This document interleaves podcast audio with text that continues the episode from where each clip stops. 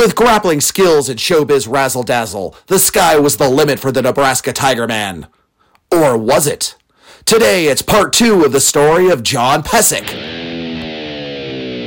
Crazy territory stories, double crosses, and swerves. Pro wrestling history nerds. You hit the button, you looked on the interwebs, you found us, you love us. I like to think you love us. We love you, even though we don't know you.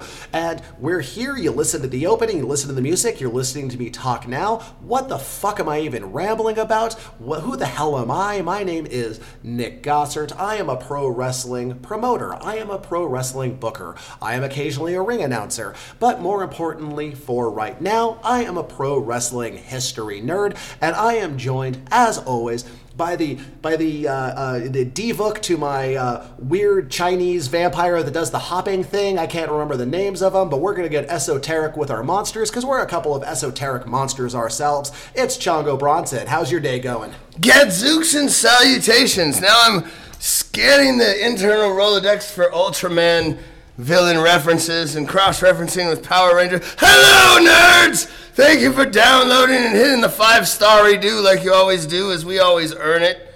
Because you don't want us to show up at your work, do you, nerds? No, no! Five star review, like, follow us on all the things, and we're here for capital part two. Because little known fact, if you listen to us on iTunes and you don't leave us a five star review, we will now go to where you work and we will get one of those envelopes that the, the that the uh, like meter maid uses to give you a ticket, and we will put it under your windshield wiper. So you're gonna come out, think you have a ticket, and you're gonna be sad for a few minutes, and then you'll remember it's us who did that to you. We took you on that emotional journey. And speaking of emotional journeys, we've got one tonight. We're here for part two, talking about John Pesek. And his story was just so wild, so fun. Uh, near riots breaking out with referees trying to uh, fix the matches, submission holds dislocating shoulders, farm life tragedies. And unfortunately, we were just talking about this a bit ago, that unfortunately Pesek, his name doesn't really rhyme with a whole lot, so he's hard to give a proper nickname to. So that's why I guess why they went with the Nebraska Tiger Man, even though I was disappointed. I was hoping like he got bit by a tiger, so on full moons he turned into an actual Tiger Man, but nothing is ever cool as I want it to be, but this is still pretty cool. Yeah, that is still pretty cool, but that would definitely be more cool. But he definitely still earned the moniker of Tiger Man, oh, and that's I mean- awesome. I mean, yeah, sure. We were hoping for like an altered beast, uh, you know, level up type of thing, but instead we just get cool wrestling stories, and I am fine with those. Um, as always, I just want to give the little disclaimer that sometimes you might read a different version of a story, or you might say, Hey, Nick, why did you tell the story this way? I heard it this way. And wrestling being mostly an oral tradition combined with sports paper uh, uh, reporting from the day. Makes it sometimes hard to fully put the picture together, so we, we do the best we can. A lot of these stories were actually compiled by uh, John Pesek's grandson, so there is some subjectivity there that uh, you know you have to work around. But overall, this is a well documented man, a well documented time, and all these stories, whether they're works, whether they're shoots, or somewhere in between, are just goddamn priceless. Yeah, and I would, you know, I would, I would venture to say that while you could argue that it's relatively well documented, we are doing some deep dives and uncovering nuggets of gold and information of the history of this glorious business of pro wrestling that haven't been brought to light very often. And I think we're doing that justice right now here with this part two.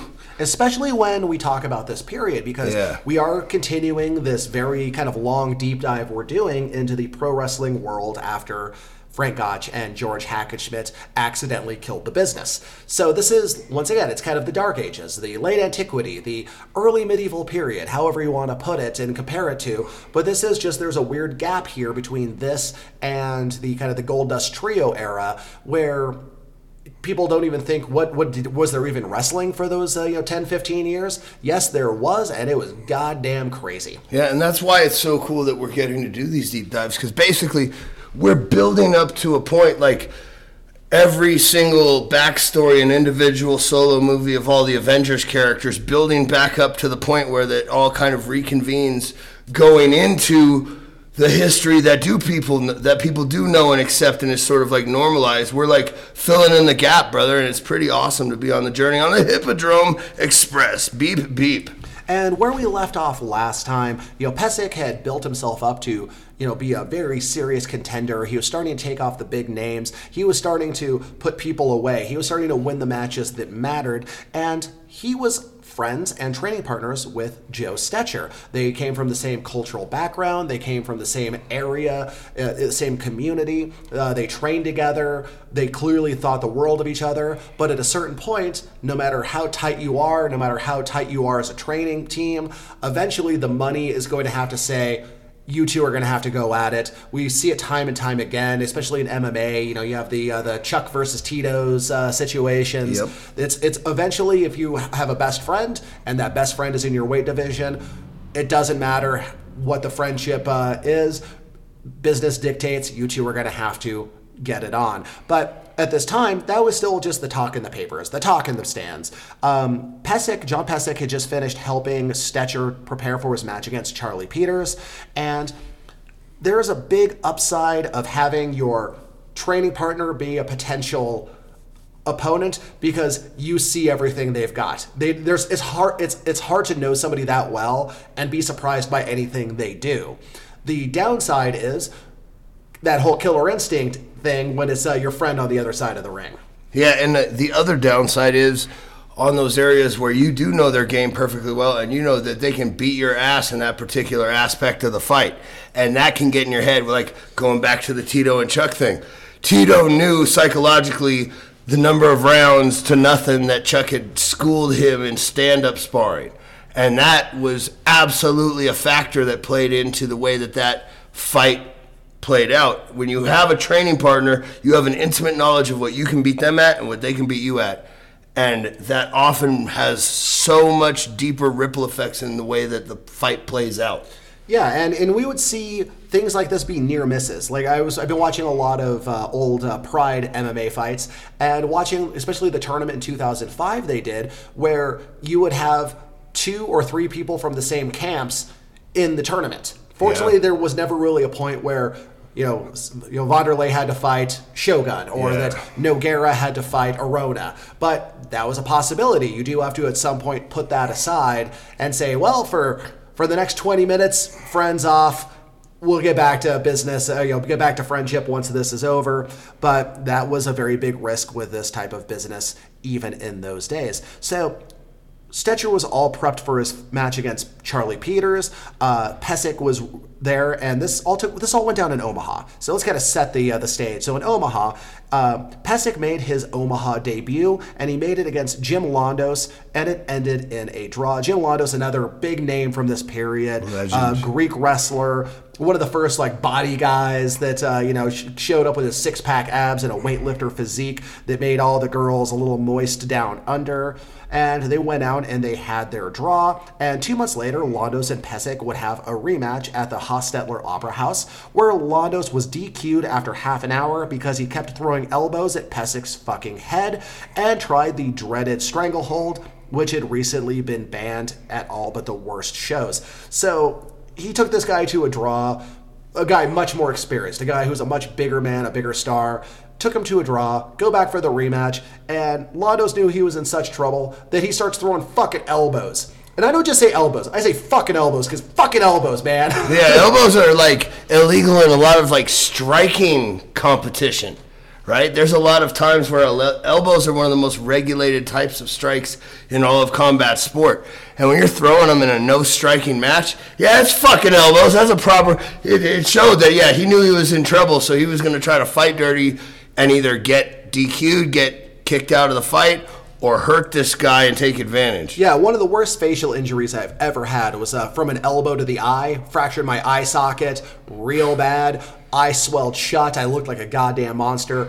Elbows will fuck you up and also really piss you off. And he was also going for the uh, dreaded stranglehold. I you know, use that term again because you know that was that was the mat that was Evan Lewis's bread and butter. That was a lot of guys' bread and butter. But as we heard so many times in the late 1800s, that referees just didn't know how to judge it, how to keep an eye on things, till people were choked deeply unconscious. So eventually, this move just had to be taken out, you know, taken out of the equation just for the sake of safety.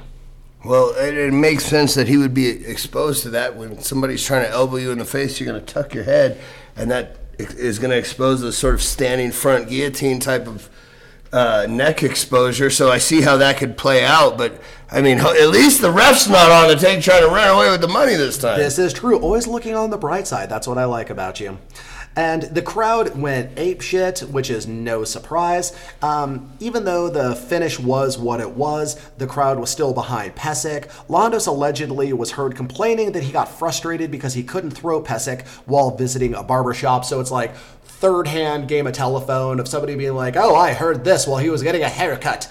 Who knows if that's true or not? But he got DQ'd. He got frustrated. The uh, crowd was still behind Pesek, even though the ending sucked. The finish sucked, even though it was a legit match.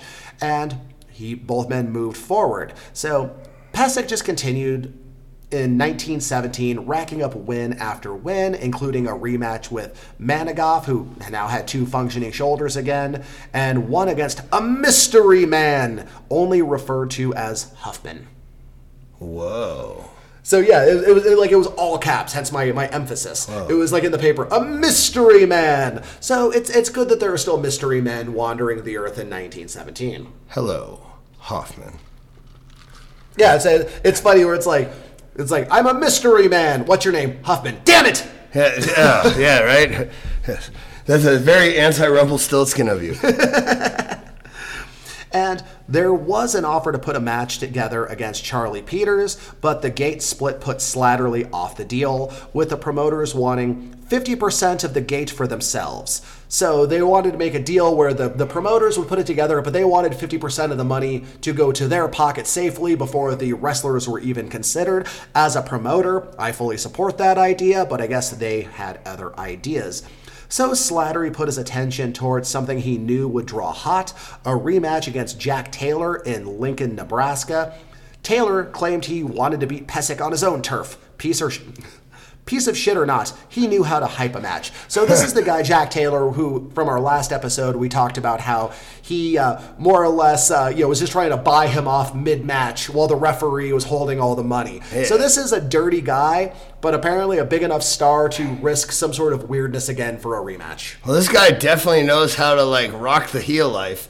He went from offering to buy off his man mid match to having to be escorted out of the building so he didn't get mobbed after the him and the ref were in on the take, and now he's calling out the hometown baby fa- face in his home turf. This guy knows how to heel, Oh yeah, it's, it's really magical to like be able to have that level of audacity. Yes. To to lose the match, he lost the the handicap match, got caught trying to fix it, uh, and then had to like run out the back, and then to show up and go, "You want some more, bitch?" Yeah, because this isn't this isn't so nobody booked this. This is him really doing this in real life and really being this heel piece of shit. It's kind of amazing. Yeah, so obviously, as this match was being put together, there was a lot of discussion about who would referee this time around, and Cy Sherman, sports editor for the Lincoln Star, was given the spot. Unfortunately, John Pesek fractured two bones in his ankle while training one week before the match, and it had to be postponed. So. It's, it's, it's just life. That's the life Yeah. of, a, of, of an athlete. Is tr- you know everybody you know in, in the fight game always says you get hurt worse in training than you do in competition. Yeah, and that's a perfect uh, microcosm example of why works became the standard.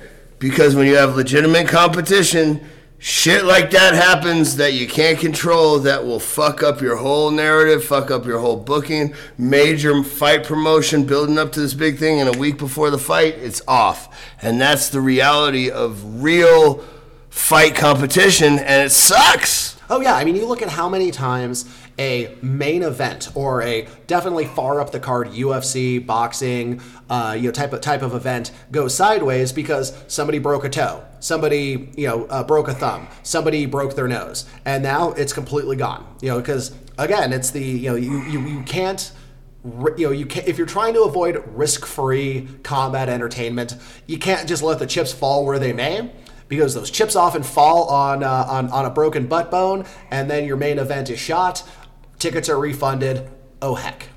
Oh, well, I would I would hope that the hometown boy done good had enough like goodwill and faith built up with the people that they didn't get too pissed at him about getting injured a week before the fight. Oh yeah, and, and on top of that, once healed up, Pesek clearly had some aggression to get out of his system. Oh, I bet. On January 18th, he beat Jack Rose in two falls, combined 14 minutes, then wrestled three local challengers who he beat in a combined two minutes. Then he did a boxing challenge where he KO'd four men. Wait, so he did two falls in 14 minutes, three open challenges in a row in two minutes. So he took out three guys from the crowd in grappling in two minutes, and then he KO'd four guys. in, in, in with boxing rules. So yeah, so this guy Woo! he had Yeah. like what is there a term for like blue balls but for violence? Like Yeah. like he, he was so pent up. He's just like I must kill everyone. I I, ha- I have I haven't I haven't uh, wrecked anybody in the ring in you know however many months it took for this to heal up. Give me everyone. Startle, Hey everybody in the building, form a line, single file. Biggest to smallest, I don't give a shit. We're doing this. Yeah, and this is definitely not the part where his grandson took any liberties with the narrative. possibility there. But no, no, that was all backed up with. Uh, No, with- no, that's bad. Regardless, I don't care if that is the story and it grew, but that's badass, man. Oh yeah, no, that is that is that is a master who's got some grouchiness that he needs to let loose Yeah, upon the world. Master Pai Mei just walked into the temple and is about to take it out on the monks. and it gets even better because the next night, not even like 24 hours later, he beat Floyd Foster and Cyclone Mitchell, two matches the same night with a combined 21 and a half minutes. Yeah, Cyclone didn't realize he was the second biggest cyclone he had ever fought in his life. I was about to make the same joke. Yeah, maybe he uh, had some transference. He's like, he's, he's like, oh yeah, you're taking on the cyclone. He's like, the cyclone, dream seed. yeah. yeah. I've been waiting my whole life for this. I must avenge my childhood home against you. But Mister, I'm just the, shut up. Yeah, some water boy shit. He's like, oh, you took my home away. I'm gonna get you. He's like, what are you talking about, man? Oh my god, dude, I'm just here to wrestle. So the, after this this flurry of violence, the rematch with Jack Taylor was rescheduled, but this time Taylor backed out, claiming he wasn't in the right shape to face Pesek. And if I saw Pesek wrecking that many people in two days, I would have to give a couple of thoughts to it as well myself. Heel life. That was the most heelish way he could have followed up everything else he did. Because the only thing that takes more audacity than calling this motherfucker out at this point is then backing off after you watch him take out like an entire room, John Wick style. Oh yeah, like it's like that. Oh man, I'm gonna fuck this dude up. Oh yeah, did you hear what he did over the last two days? Oh what was he training hard? No, he beat he beat a dozen people. What do you mean he beat a dozen people? yeah. yeah, it was like straight. He, he basically pulled an Ip Man movie. Yeah, it's, it's like it's like the scene in uh, Chinese Connection where Bruce Lee goes to the karate dojo in Clean's house. You know, if I had, if I was gonna wrestle a guy who uh, had that, who- and I heard about that, I'd be like, oh man, like I think I just sat weird. Like my lower back's feeling kind of weird now. Yeah, especially because he did that training for you. yeah, because you were the guy who got away. But maybe it was a situation where he just didn't feel up to uh, up to it because it did end up happening. Uh, it was delayed, and in the meantime, various Nebraska cities fought over who would get to host the match. And in the end, the event happened in Grand Island, March 29th, 1918.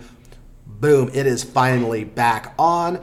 The match was announced as a 2 out of 3 match with a 2 hour, 20 minute time limit. That's a weird number, but I don't make the rules. And the winner would be declared on points if it went the distance. I wish I knew what the point structure was, but unfortunately I don't. And of course, Pesek was aggressive from the start. He caught Taylor with a leg scissor and arm lock. Unfortunately, Pesek re injured his ankle squeezing the hold and came out into the second with a handicap. So he did manage to turn him, managed to pin him, but he re fucked up his ankle, squeezing the uh, you know his crossed ankles with that uh, with that scissor hold. And uh, how how how much fun is it to try to wrestle on a bad ankle? It is not fun. Oh yeah, it is. The wheels are the most important part. You know, and your ankle specifically, you can't push off, you can't pivot, and you can't take any force coming into you and like the change of your weight distribution. So we pretty much what we have here is a Karate Kid situation where we have to get into crane stance. Yeah, I uh, one time like an idiot. I was uh, it was it, was- I was a blue belt. Uh, two days before a tournament, I I swept a guy with a monkey flip and tried to roll up to mount. My foot got caught oh. under his body, and I just remember hearing this like tearing noise. Hmm. Tore a bunch of little like the little ligaments, but I woke up. My my foot was swollen, bruised, and I couldn't put any weight on it. But I'm 18 years old, so I go, hand me some tape and tiger balm.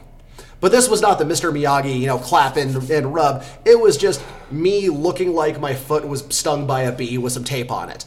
You know, I the guy my first match, the guy threw me around like I used nothing because I couldn't stabilize. I couldn't avoid anything. I could barely put weight on the foot. So that's kind of where he was. He won the first match, but then he comes back out and he was defensive. But he was good defensive. He was able to shrug off and hold Jack Taylor's attempts back at every turn, even the toe holds on the clearly injured ankle that Jack Taylor started hunting for. He did. Fantastic. I know, that's right. He he saw, oh, this guy's got a bad ankle. Well, I know just the move for that. Yes, this guy is definitely done everything on brand to be the biggest dick possible at every single interjection into the story. So I'm actually starting to become a bit of a Taylor fan here. And yeah, exactly. Like I'm like, oh, what an awful person. What a dick. Man, I wish I would have done that. totally. Because now what we have is a situation where one of his pseudo signature holds, which is the body scissors, is now incapable of being done. It's like you just broke Stan Hansen's arm and he can't hit you with the lariat. So now he's hunting for the ankle lock. That is top shelf heel life villainy. Yeah, because it's it's if you haven't wrestled or done jujitsu and you have one position that you work really well from, in this case, it's that that scissor hold, which uh, once again, it's very similar to a, uh, a back ride or or guard with your ankles clasped, where you're squeezing the body. And then that's where he would use that, that that as his base to try to grab the arms, try to grab the neck, try to roll him, try to try to sweep him. And now that kind of base offensive move that is his bread and butter is now off the table. So he fought defensively, but he was still masterful in his defense because this went the time limit. It went the two hours, 20 minutes. And John Pesek had done enough to win on points. And the audience, the 1,000 paying audience members, went wild for Pesek off of his decision victory. Oh yeah, the, the injured baby face victory. And he did it the right way. I love the fact that Taylor probably was planning on going after that ankle the whole time off the injury from the training before. Because clearly he, he went he smelled blood in the water and he went for it. And that's I love that nasty competitive element to try to beat the superior man. And it just the hometown babyface triumphs again, Daddy. Yeah, I mean, that's like the reason that Frank Gotch was so hesitant to ever come back from retirement after he broke his ankle because inside he knew if I was going to wrestle a man who came back from a broken ankle and was around 40, I'd be going after that like a motherfucker. So he knew that if you come back from an injury, particularly if it's quickly after an injury or when you're a little bit older, that that bone hasn't set perfectly. So you you you now have a target painted onto uh, that that wound. So if you got, if the guy's going to be training against you and he knows that's your weak that's your weak point, of course he's going to be going after toe holds. Yep, and that's the that's the the brutal truth of strategic warfare. You go after the weakest point and you exploit any advantage you can. Uh, but it speaks to the level of Pesek because he was able to hold that off and and and be victorious despite the wounded wheel. And this is something I, I kind of realized about halfway through this when I was getting to this point in the research. So he's had these huge matches. He's a huge star. He's a big name of the sport. But John Pesek, at this point, had only wrestled in Nebraska. But that was about to change as his manager, Martin Slattery, had his sight fixed on Chicago. There, he paired with Chicago sportsman Larney Lichtenstein, which is the best name I've ever heard in my life, who was widely credited with discovering Jack Dempsey. So these are some very, very hmm. showbiz, you know, good like they're good scouts. They, they see a star when they know it. They know how to polish up the raw material into a jewel that will, you know, that, that will make a ton of money for everyone involved. So now these two very canny showmen are now behind Pesek and wanting to give him the the biggest boost possible. So the two businessmen crafted a plan, sending ads to papers all over the country, demanding matches with, you know, uh, Caddock. Ed Strangler Lewis, Joe Stecher, or Wladek Zbyszko, offering 20 to 15,000. I said that backwards, but I'm going to stick with it. Even willing to make it winner takes all.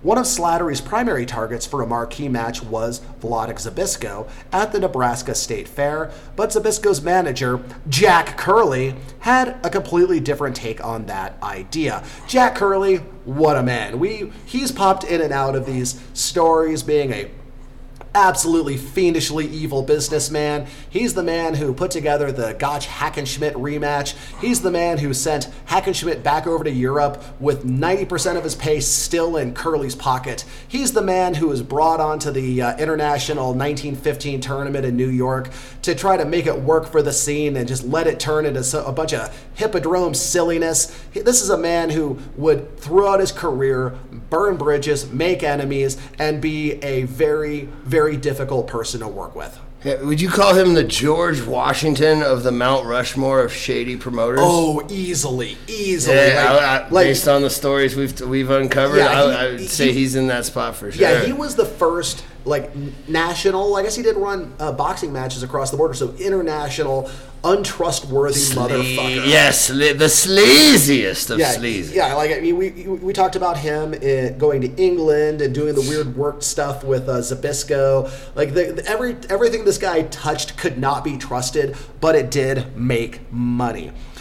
Curley had heard plenty about Pesek, but wanted to see him in action for himself, so he arranged a match against one of his other wrestlers, Yusuf Hussein, the Terrible Turk, whom Joe Stecher beat to make himself a star. The match took place at the Lincoln City Auditorium, and luck was not on his side as John Pesek developed a case of bursitis in his right arm, which is painful as fuck, and couldn't train at all for two weeks before the match. If you don't know what bursitis is, it's when the bursa in your in your shoulder gets inflamed, and it is fucking horrible. I had it in my right shoulder, um, just wore it down from boxing, and for a couple of months. I had to do warm up stretches before dressing myself because otherwise I would scream in pain putting on a shirt. Yeah, it's it's brutal. It's basically it feels like you have tiny little jacks. You know those things that you throw jacks? It feels like little pieces of bone jacks in your joints and it's just it's it's so it's almost like a kidney stone in your shoulders. It's brutal. Yeah, it's it's something because it inflames, it swells, it pushes against all the other complicated, Yeah, uh, you know, totally. gears and widgets in your shoulder. I don't know how people are made, but yeah, it is. I think jacks. Yeah, it's, I think it's full of jacks. I don't. I, Your I- jacks get inflamed. Yeah, it's, it's not a good time. Yeah, last time I tried to figure out what people are made of, I ended up having to talk to the cops for cutting them open. What a weird thing to say moving on. So Hussein and Pesek still decided to go through with this match, and the doctor told him to postpone, to put it off, but he didn't want to let down the fans and probably didn't want to lose his momentum or the rewards this match could reap. The audience quickly realized, though, that Pesek was essentially a one armed man and had to constantly break his own holds due to lack of strength. So he would be able to get, you know, the grip on the guy, reach around, you know, get his other hand, and then but if you only have one arm, you don't have the strength. If you don't have the strength, you can't close the uh, close the gap. You can't apply your own leverage. So he would get into position, but his shoulder was too fucked to really close it off. Yeah, that sucks, but it was the way that was described. It sounds like it was apparent to the audience, so maybe they can see that. And also, as we discussed before, he knows if he's getting the upper hand and he just can't finish the deal because he's injured. He knows that both men understand that, and that's only going to motivate him even more. Yeah, so he was fighting the best he could, um, but he did manage to start turning up the gas. Uh, 13 minutes into the match, Pesek escaped a choke by Hussein and was able to go on the offensive. Hussein forced Pesek back into the ropes and ignored the referee's call to break until he awarded the fall to Pesek by forfeiture at the 21 minute mark. Uh, nobody likes to win by forfeit, but everybody still likes to win.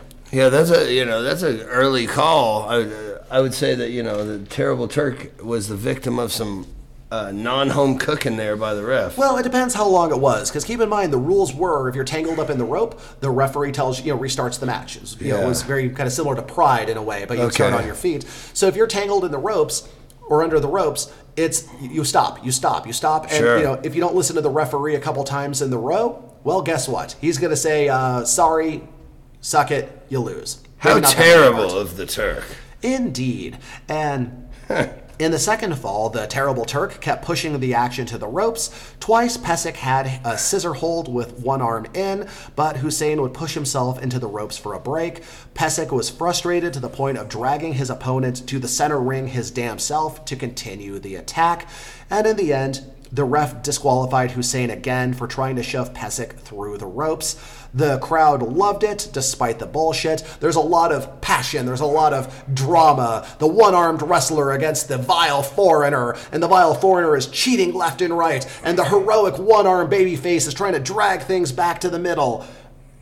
And in the end, it was uh, you know two straight wins, two straight disqualification wins, but the story was still told. He was the victor. He had his arm raised in victory. I just hope it was his good arm. Well, what do you think? What is it? Where do you smell on your hippodrome meter on that one? It's one of those ones where it feels I, like you could flip a coin because it has all the all the all the telltales of a cooked story where oh my arm's bad and then this guy's going to cheat and there's going to be a disqualification which keeps the heel strong and the you know the heroic moment of trying to drag him back in where he wins and everybody loves him because he's you know he he, he beat the, the the cheating foreigner with one arm but the cheating foreigner was only beaten by disqualification, so his viciousness is still, uh, you know, a, a, a force to contend with. So, and Jack Curley's involved. So this, could, Yes. this, so like, you, part of me wants to say this was just him overcoming adversity to prove himself in a shoot match,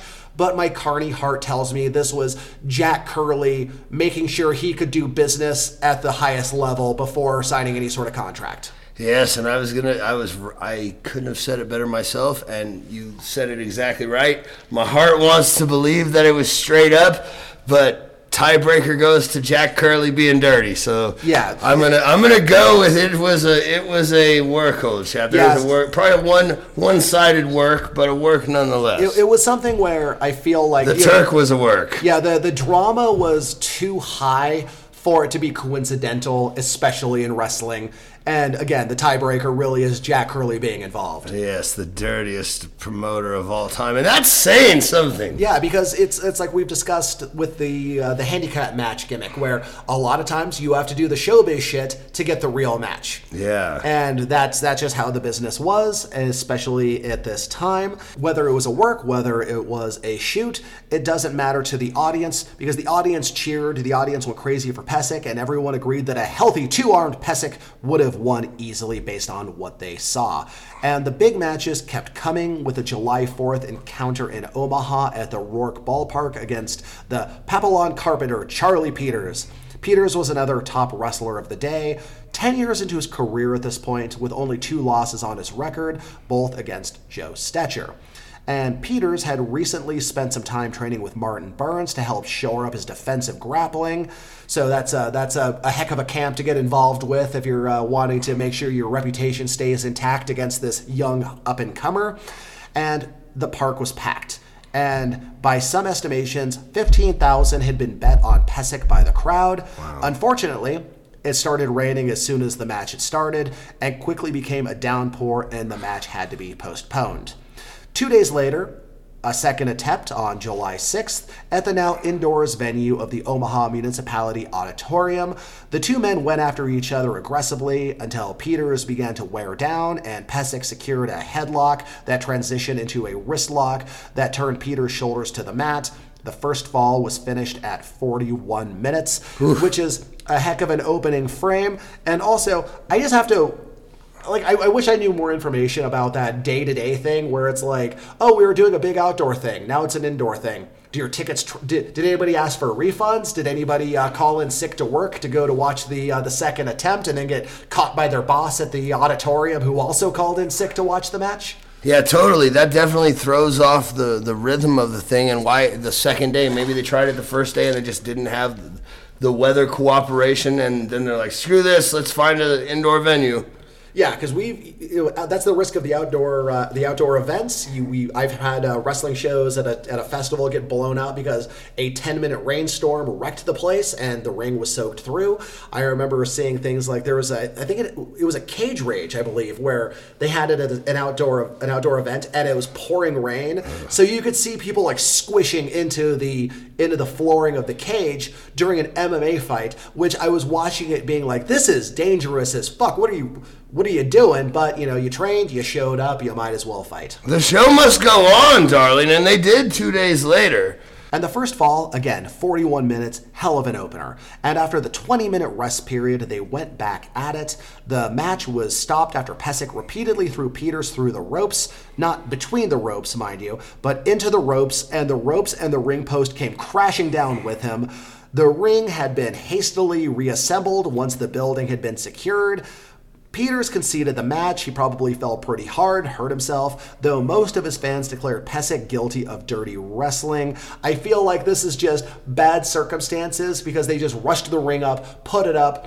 It was half-ass job. He gets, you know, fucking knocked into a post. The post goes down, takes him with it. He falls, you know, three, four feet onto a, you know, the metal bar that is the ring post. Yeah, that is bad ass though. Like I will throw you so hard that I'm gonna literally break the ring with you. That's cool. I would concede uh, victory at that point too. Obviously, like that's terrible working conditions, and you don't want to be in a ring like that. Oh, it's an OSHA violation for sure. Yeah, but if you want, if you are gonna break a ring that you're in it, doing it by throwing your opponent into the corner and it breaks the ring, that's pretty badass. And yeah, there was calls of, oh, it was a dirty move, when it was more an accident. It's just kind of a shit happened situation, unfortunately, but Peters couldn't continue, match is over. And after this, Pesek had a little fun at the expense of wrestler Steve Savage, awesome name, 100% there, who was working with the Yankee Robinson Circus. Pesek showed up, dressed in overalls and looking like a hick farmer. Yes! When the circus stopped in Kearney. The circus was so confident in their man that they offered $100 to anyone who could hang with Savage for 15 minutes. This man in overalls came up and accepted that challenge. He, he, he uh, Savage, could do nothing with Pesek, who toyed with him and then collected the cash with a smile on his face. He revealed his true identity, and the two became friends, training partners, and wrestled many times over the years. Circus matches became one of Pesek's favorite hustles, as did this kind of scheme, embarrassing circus wrestlers even when his competitive career was over, well into his 50s. Just a guy who loved showing up in a disguise, working a uh, circus wrestler, and collecting some easy cash. And this is a guy who didn't need that $100. This isn't like he's doing this to feed his family. He's just doing this for the simple joy of out carnying the carnies. And god damn it, I just love it so much.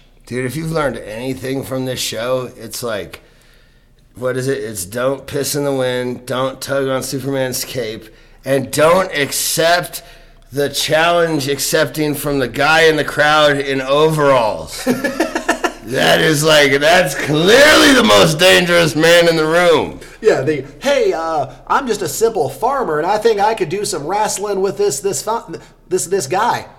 Why do you have really bad cauliflower ears and a crooked nose? Got kicked by a horse?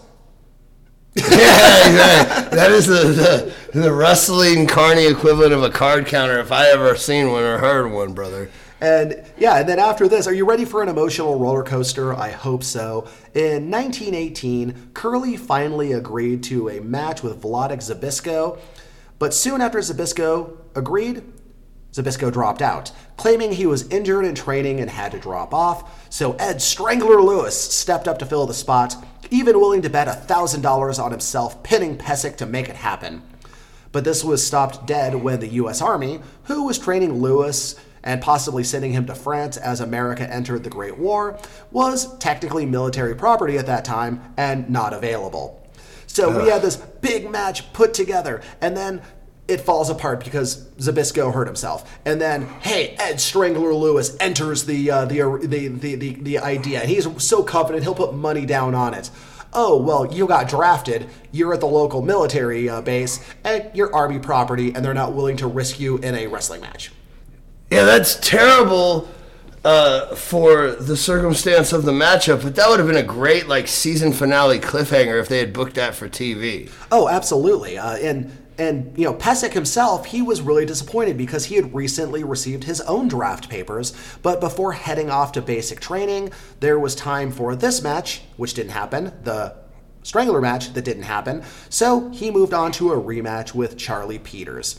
On Thursday, September 26th, most of the wrestlers on the show did exhibitions to entertain the troops at Fort Omaha, and the next day, Friday, September 27th, at the Omaha Auditorium, Charlie Peters was seeking redemption for the bizarre loss against Pesek. And the main event might have been upstaged by Bird White and his wrestling bear. The bear faced and beat two men that night. Yeah, I it was. Uh, hope it was John Brown, our, our old friend. Yeah, no, it, I mean it wasn't. It was just one of Bird White's bears. But yeah, I feel like he was probably a good bear, but he was no John Brown. Yeah, there, you know who is? Shout out to John Brown, the, the true goat. Yeah, John Brown just reigning forever down there in bear hell. Yes, the, the greatest bear wrestler of all time. Research it, nerds. It's on a previous episode. And Pesek and Peters went at at each other very hard with no stalling and most of the action on the mat. 30 minutes in, they were both getting rough to the point that the ref had to give them warnings. 41 minutes into the match, Pesek secured a head scissor and arm lock to win the first fall. So, just another one of those weird moments where instead of the body scissor, he had his legs clamped across the head. But you know what? If you can't, if you're trying to push up to get the thighs off around your chin, well, you've now put your wrist right in a position for a uh, key lock, a Kimura, a double wrist lock, whatever you want to call it. And either way, that was fucking that.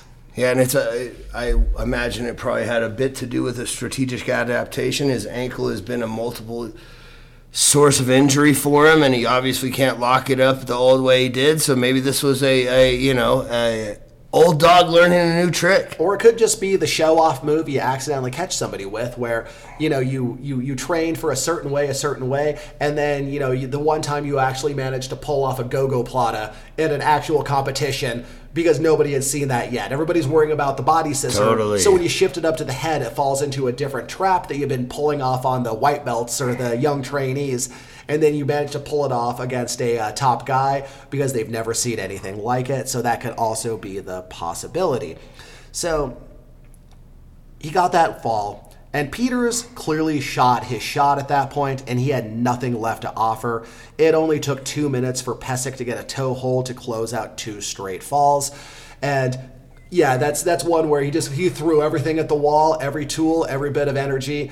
And I have a feeling like getting caught in that uh, that scissor, he probably blew a lot of calories, yeah. especially when you are being it's a carotid choke. I mean, it really is a carotid choke with the legs. It's kind of like fighting your way out of a um, out, out of a triangle choke for three minutes, and the round ends, or you know, or you you tap out, but you have to go again. Well, guess what? All that energy you burned and all that oxygen you didn't get is now starting to uh, take its toll. Yeah, absolutely. The hold, uh, any kind of leg scissor hold applied anywhere has the ability to really wear down whatever it's locked on. And if you're talking about the face and the neck and the head, the the blood flow disruption that'll really gas you out. And obviously, he had nothing left when they started that second fall because two minutes means he was pretty much fighting for his life the whole time. Yeah, two minutes is that kind of. I, I kind of picture it as the kind of tired where you're there because you didn't want to just give up on the stool. You're there because you just want to either lose.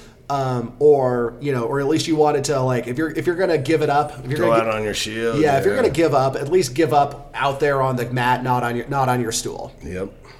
So that rematch came and went. Again, he is the victor. And Pesek, well, he thought he was going off to the army. Not the case. His induction to the army was delayed because of the Spanish flu outbreak. His younger brother, Hubert, wasn't as lucky. He had enlisted earlier and was shipped off to France, where he was reported killed in action on the Argonne front, which was a devastating blow to the Pesek family, as you can imagine. Yes, that really sucks, and it's uh, interesting how the uh, the disease had the effect on the dispersal of talent into the draft for the Great War. I mean, we're talking about World War One, so this was some serious shit. Everybody probably was going, and it's very interesting that his deployment or incorporation into the military was delayed. And that's something that they always call it the Spanish flu, but that was propaganda. The real main vector was the Midwest and these army camps. So it was, and then they were spreading it to Europe by shipping the soldiers out of there. So they had to kind of almost shut down the supply chain of soldiers from training to Europe because everybody was just getting wrecked by the influenza. And I don't know if you know this, but when you're dead from a weird uh, case of influenza, you don't get to win a war very easily. So he avoided that devastating news when they report that his brother had been killed especially when it's like a big farm family where none of the kids they had the they, they were trauma bonded even harder Yeah. because of the dad being out of the picture and all the kids grew up to be adults which is kind of rare even in that time on a farm so yeah that would be an absolute emotional blow but he was still able to compete. He was still able to move around as a private citizen. And now, with time on his hands, Pesek had a grudge match with Steve Savage over the ringer move at the circus. So, again, he was, they, they set up a grudge match, I'm using quotation marks, to get revenge for the ringer match that uh, he when he showed up in the overalls. Uh, they but they, this is where you show what kind of honesty they are while being dishonest. They wouldn't allow betting on the match, which feels like again the only way an honest man can work a match in those days. Uh, Yeah. so so they're like, oh, we're gonna have this grudge match, no betting. Yeah, because this is I might really get my ass whooped right now. Yeah, exactly. That's awesome. I wonder what that conversation initiation was like. It's like, hey, listen. Want to make a few bucks that we don't have to work too hard for? Cause I got an idea. Uh, yeah, I know you just met me and I had overalls and then I kicked your ass, but Well, like I said, they, they hit it off. They were lifelong friends and training partners. So this was a trick they pulled out of the bag constantly. dude, I love that so much. Can we? Can, we got to figure out how to do that nowadays. Oh no, I would I would 100% go work some of jujitsu tournaments. yes, show up in overalls. I gotta get a, uh, overalls and a gi. But as much fun as they had with that, a serious match was up next against John Freeberg, the Swedish champion. Uh, this took place at the Omaha Auditorium on May 21st, 1919. Freeberg had a nasty reputation for throwing elbows in matches, splitting lips, breaking noses, and opening cuts. Pesek was unfazed by this reputation. Pesek claimed that he would be delighted if Freeberg resorted to questionable tactics, as that would guarantee the fans their money's worth. He warned Freeberg that if he wrestled rough, he would need six doctors and a league of nurses after he was done with him. Woo! I love that. That's tight. I, I love these old timey threats because they sound Yeah. like they could be delivered while wearing a top hat with a monocle in your eye. Oh yeah, and that almost makes it scarier and more intimidating.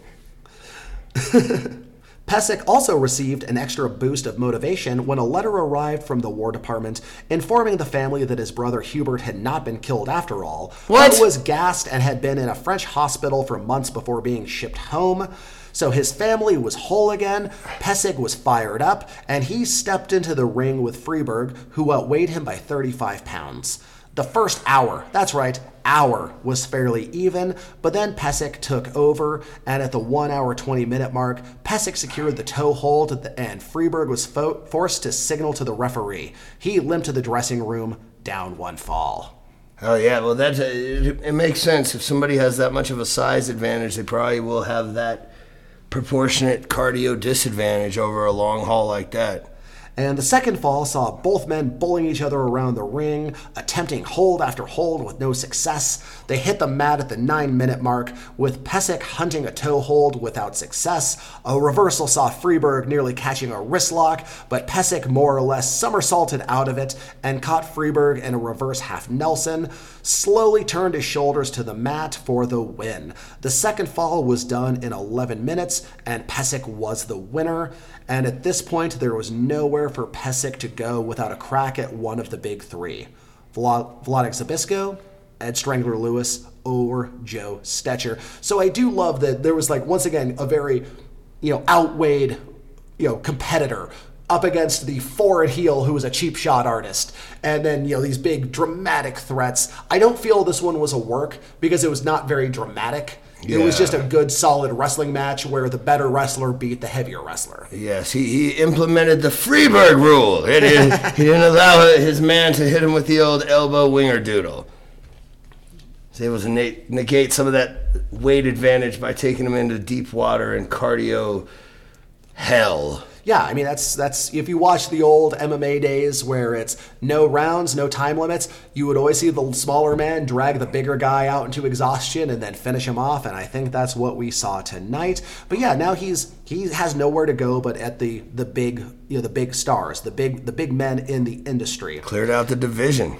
And Stecher was offered the match and a shitload of money to give Pesek that shot, but nothing came of it. This may be because Stecher was dealing with mental health issues, as we discussed during his episodes, or knowing how tough Pesek was from their training time together, or a combination of both. No matter what the reason, attention was now turned to the reigning world champion, Wladek Zbyszko.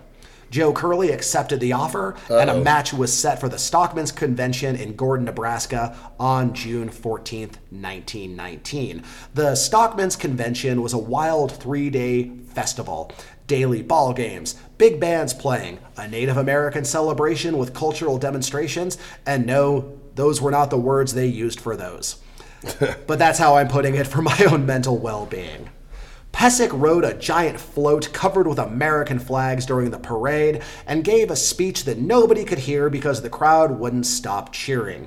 4,000 fans crammed into a circus tent to watch this huge match finally go down. The undercard featured two matches with local wrestlers and a boxing match between six year old twins. Whoa! I bet that was uh, pretty enter- entertaining. Which, which one had their dad in the corner?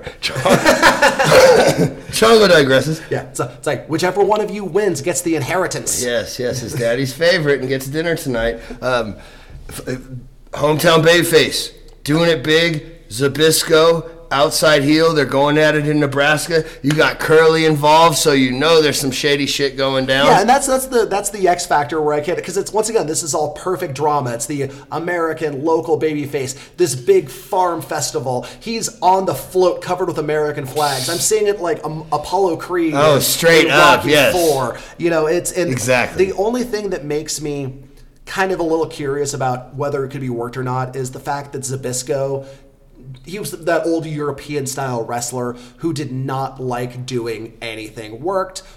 Maybe it was, maybe it wasn't, but it does bear discussion. Because Regardless, it was well promoted though, and the build. If if this was actually a shoot and the works were help to help build sort of the steam and the momentum and the prestige and the personalities, it, it worked because you got you got my you got me titillated, old chap. And Ed Smith, everyone's favorite sports editor and Frank Gotch stan, was the referee. Pesek was accompanied by Slattery to a huge roar from the crowd. People then waited for Wladek Zbyszko to appear, and waited, and waited. And right as everybody was starting to get pissy about it, finally, Zbyszko made his way to the ring with Curley. I don't know if he was being an asshole or a tactical genius asshole, but I kind of like this move. Let the babyface go out and get the big pop, and then rob them of all the emotional energy before making your entrance. Uh, it's how Miyamoto Musashi would have done it in the Book of Five Rings. Boom, good call. Yes, one of the greatest samurai warriors and swords fighters of all time, who had one of the greatest to the death sword duel records uh, documented in the history of feudal Japan. He actually implemented that strategy to a T, and because it'll throw your man off, it'll throw everybody off, it'll throw the the psychology off of the fight, and it's a crafty veteran. It really is because yeah, you come out, you have that big, you know, coming to America, you know, big yeah. moment. Everybody's all fired up, crowd's fired up, and then you make them wait ten minutes. Oh yeah, until everybody's just kind of now annoyed and a little agitated. And you, you took away their momentum, and then you come out. You know, I, I, I picture him shooting double birds, but I don't think that would be the case. Just proverbially. but this match was finally on. Though at the same height, Zbyszko weighed almost 40 pounds more than Pesek. Wladek, much like his brother, not the tallest man, but built like a muscle barrel, so that was a pretty big advantage. And after 10 minutes of feeling each other out, Zbyszko managed to take Pesek down, but Pesek scrambled out of a bad position and nearly got a toe hold. They got back to their feet, The crowd, clearly on Pesek's side, was booing Zbyszko, who in turn started threatening audience members, which makes it feel very show business, where he's like, oh, well, you know, eat my old time butt, fair maiden. I don't know how people talked back then. But yeah, that's that's what kind of makes it feel a little showbiz phony is when you have the heel then start like taking time to jaw at the audience. Yeah, that that definitely puts the hippodrome meter and gives it a little spark, you know, on the little on the meter. But it's it's interesting because he's also he's in true hometown babyface territory here. This man, this is going down in Nebraska. This is the Nebraska Tiger Man's house, and the people are with him. Yeah, and they, they were fired up. They're insulting Zbyszko. Zbyszko's firing back to make it even hotter. The the action started going back and forth with Pesek having to escape a rather dramatic toe hold, which kind of makes me feel based on the description that it was maybe not on the up and up. You know, followed by a half Nelson turn, the Zbyszko just couldn't quite turn far enough to make it a pin.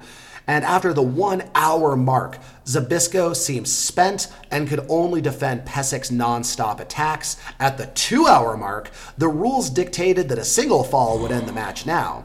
Smart idea that I'm sure the crowd appreciated at that point.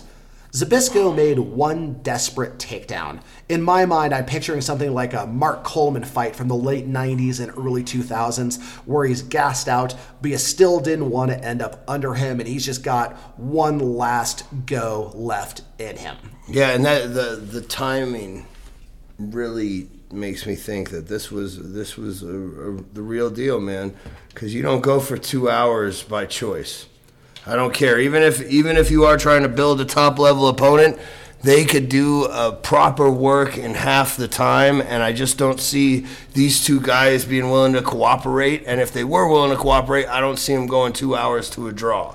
Yeah, it, it would be a lot to ask of anybody, even the betters and the audience members, to push it that long because the longer the match goes, the longer you have the risk of somebody, you know, fainting from dehydration or twisting an ankle or you know all these little x factors. So it does feel like it is more legitimate because of this. So he went for this big throw. Uh, they scrambled, got back to their feet, and then Pesek lifted and slammed Zbyszko like the biggest sack of potatoes on earth and secured a leg scissor and double wrist lock, but used it to turn him for a pin instead of cranking it. A smart move when you don't want to empty your calorie tank, cranking a submission that you may not have on a sweaty, sweaty boy. So he hit the big finish in overtime right after the Iron Man match, went after the limit to where it was one fall. Now maybe I do smell a little bit of work. I don't know. This has got a mixed bag. I mean, they were had been going at it for a while at that point, but yeah, it was he got a big throw, big dramatic throw, got him with the leg scissors, got the got the uh, submission, got the the double wrist lock, but used it to turn him instead of cranking it for the submission, and which is smart. I mean, yeah, no, it makes because, sense. Because yeah, at that point you want to conserve whatever energy you still have, and that's a good. And cranking out a submission you don't have is a great way to lose every bit of energy totally. left in your tank. The referee signaled the pin. The match was over, and the crowd went It was an American, though first generation, versus a foreigner, a local Midwest boy done good, and a prime example of scientific wrestling taking victory over the bigger, stronger man. A theme replayed in the grappling world time and time again to this day. There were, but unfortunately for him, there were no days off in this business, so Pesek was immediately back to work with circus matches, exhibitions, and county fair matches. So yeah, this was the day where this was your job. So you'd wrestle uh, the biggest match in the world for two hours, and then two days later you got to be wrestling at a circus somewhere outside Des Moines or whatever. Yeah, but not much has changed. I, I probably has to keep that pack of overalls with him at all times, old chap. And after all those tune-ups, he had another match planned against Jim Londos, which is mostly memorable because it had to be delayed due to the infamous Omaha race riot. A newspaper had it out for the mayor and was sens- sensationalizing, see also lying about, attacks by African Americans on white women. Yeah. Oh my god. That old trick. It ended with violence in the streets, the mayor nearly being killed, a suspect dragged from jail and lynched, the army being deployed, and martial law declared. This was America in late September 1919. Uh, young Henry Fonda watched this from his father's printing press across the street from the courthouse, and this would influence his social views greatly. And because of the martial law, gatherings of any kind were forbidden, so the Londos match didn't happen until October 10th. Londos was his typical vicious self, throwing elbows and slaps at every juncture until Pesek managed to pin Londos' arms inside a bear hug, lifted him, and slammed him on his head. Londos was KO'd two hours into the match. This was supposed to be a two out of three, but Londos was incapable of continuing, so that was that. Londos no moss. Yep, just got so sick of his shit, just managed to get that arms in on a on a, on a on a hold, up and down, and fuck you. And from the audience's perspective, the match ended at 1 a.m., so maybe that was for the best. So Pesek took a nap, got on a train, and headed to Ravenna to have another match with Charlie Peters the next goddamn day at a three day homecoming celebration with other big sports stars, football games, parades, etc. Pesek beat Peters again, then spent the rest of the night dancing at the Opera House party, which is really the benefit of being young, where you can have two long fights in two days and still be willing to go out and party. Totally. That just tells you tells you where he's at on his prime scale right there. He's still he's still in the peak of ascension. And Pesek continued to rack up wins. Some seem legit mismatches to keep him active, some obviously were works with old friends like with Savage, all while the managing teams worked out a deal to finally make the long awaited John Pesek versus Joe Stecher match happen. 6,000 people packed into the Omaha Municipal Auditorium to watch this go down on January 16th, 1920. Gate crashers knocked down a door and flooded in as well. The place was packed, unruly, and ready for action. Dan Desdunes and his band played before the show. Desdunes was a New Orleans born musician and ferocious civil rights activist who had relocated to Omaha in 1904.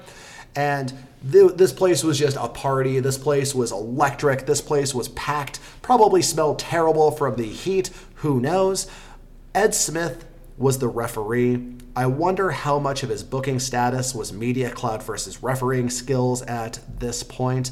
The opening match was pure showbiz pageantry with men like Ed Lewis and Earl Caddock introduced as well and at 9:30 the main event began with a half hour feeling out process. Imagine that like a half hour feeling out process. Imagine if like boxing had no rounds and they spent a half hour just testing each other with jabs.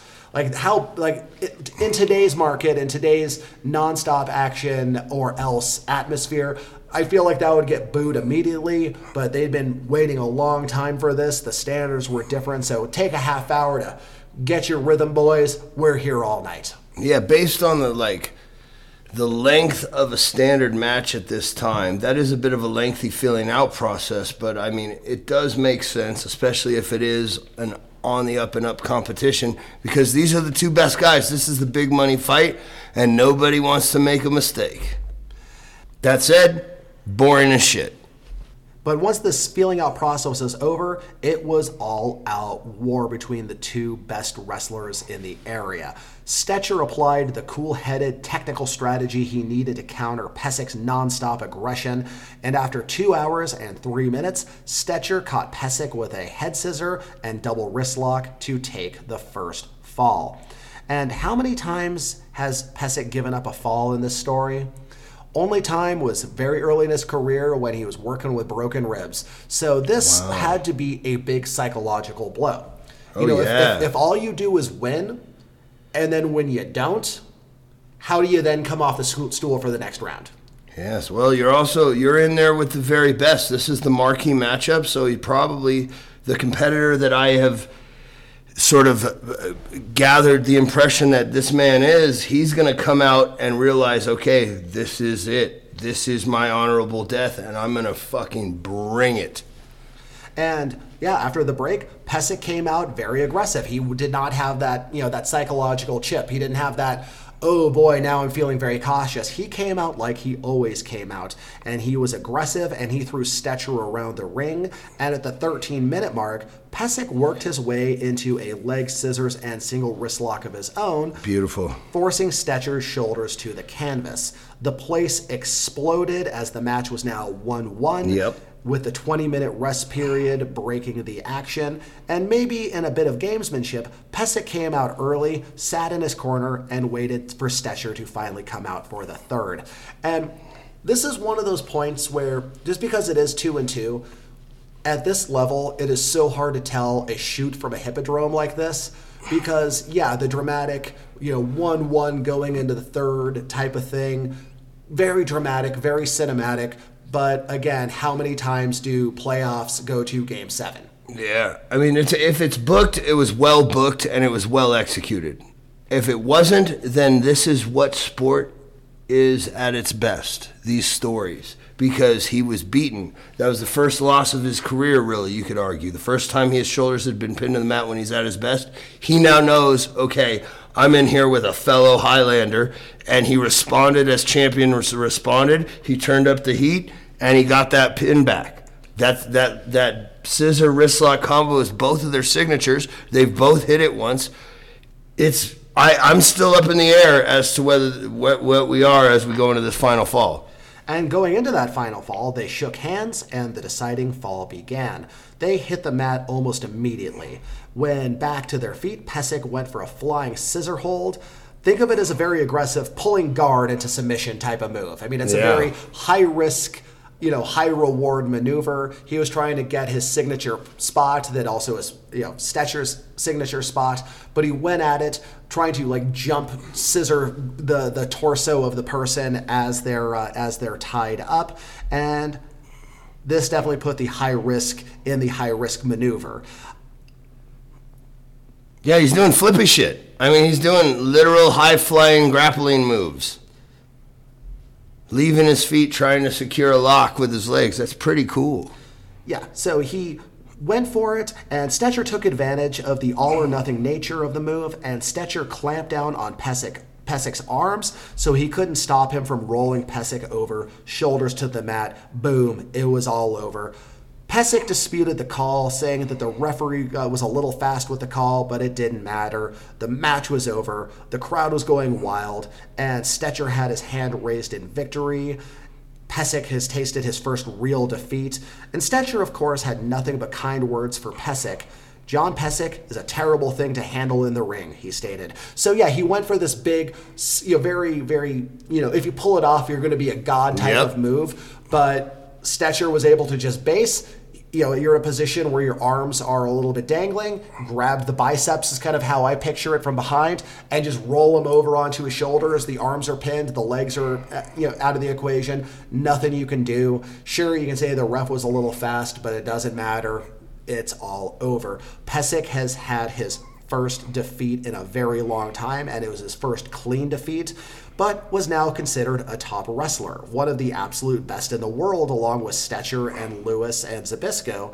And he was still hitting his athletic prime. He was only 27 at this time, Wow. with a very long career still ahead of him, including his time as the enforcer, or policeman, as they say, to defend the Trust and the Gold Dust Trio against the independent attempted Trust Busters, which left a trail of broken bodies across the business. Trust me, you'll be hearing that wild story soon enough. So, this is like everything that we've talked about in the first two episodes was just the first 10 years of a very long career. This is, you know, where a guy only starts hitting his prime in his late 20s when you've got that kind of mix of athleticism and seasoning and and veteran wily and yeah he he lost to his friend and it probably seems like it was a legitimate shoot match but it was still his first big loss but it did cement his status in the wrestling world Yes, because one, it's his first real loss of his entire career, and he's only 27.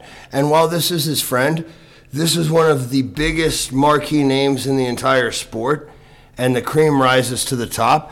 And if your first loss is once you have reached the pinnacle, that first that's not a place that's normally going to derail someone psychologically when they had when if that's their first life like He went, he would, he got right down to the third fall, and what it came down to was, we have this term that we teach uh, in jiu-jitsu. It's called avoiding the home run or strikeout scenario. And what that is is when you put all your eggs in one basket of technique, as he did there, where if it had executed properly, it would have been beautiful. But by committing that much to that individual move, by it not working, you basically are guaranteeing yourself a strikeout. And he's only going to get better for it. Yeah, because keep in mind, this isn't you know modern boxing or anything like that where you fight maybe twice a year and everything's very prepared and like you know prepped. These are guys who were wrestling every day. Yeah, four or five. You know, you, you heard several times where it's like, oh, he had a two-hour match against this guy, then hopped on a train yep. and went over here and had a two-hour match with that guy. And yes, it was probably 50-50 shoots and works but you still go through a lot of uh, a, a, lot of wear and tear even doing the works at that point. So yeah so a loss here a loss there. So long as it's a meaningful loss it still keeps you at the top of the food chain. Yeah i would argue that you can make an argument that greatness is measured by its contemporaries. One of the biggest arguments against saying floyd mayweather jr is the greatest boxer of all time is he didn't have a stacked division to run through. He had kind of a weaker era and a weaker division compared to other names that he's compared to and the names that he beat. And great fighters have losses on their record. If he had steamrolled everybody, it would have just been like, well, he's the best right now, but he's no gotch. Having someone to make that sort of Hagler Hearns kind of dynamic where fighting is one of those weird things where true greatness can sometimes be shown – even more in a loss against another great fighter. And one of those fights is just so beautiful, it doesn't really matter who won. And that's like a Forrest Griffin, Stephen Bonnar kind of gimmick. And that's kind of what this sounds like to me, man. Oh, yeah. Nobody really took a step back in the public eye or in the eye of the experts with a, a, a loss like this. Yeah. Because, you know, again, these are the guys who are, you know, fighting every single night, wrestling every single night, performing every single night. So, yeah, when you were at that top level, losing a two out of three after you know a couple hours of grappling against the got the top guy in the world doesn't really knock you back too far and it still left him in the mix. It still left him the most dangerous guy in the area in many ways, and it still opened up a lot of opportunities that came to fruition in his future. And we're going to come back to John Pesek. Don't worry, we're not going to forget about this guy, but we're going to move on to another big piece of this puzzle that we're putting together next time when we start talking about Ed Strangler Lewis, who will be the subject of our next episode as all of these characters get their origins told and come together in this uh, rather large story we are telling. Yeah, we're building. We're we're we're assembling the Avengers team going into the the second golden era of pro wrestling in America we are filling in the, the blanks of the dark ages. We are connecting the dots of the storylines. And we are on the Hippodrome Express ride with you, the people. And we are glad to be uh, leading this uh, this this procession. We're glad you're along for it. Uh, make sure you you subscribe if you're listening to this on the regular. Make sure you like us on Facebook, follow us on Twitter, check out the Instagram. I'll post some some silly uh, old timey articles I find. So for now, we're calling we're closing the book on John Pesek. Next time we're opening the book on Ed Lewis. But for now, and for Chongo Bronson, I'm Nick Gossard. Good night. We'll talk to you next time. Yes, capital journey on the Hippodrome Express. Cut print, uh, green uh, St. Patty's beer.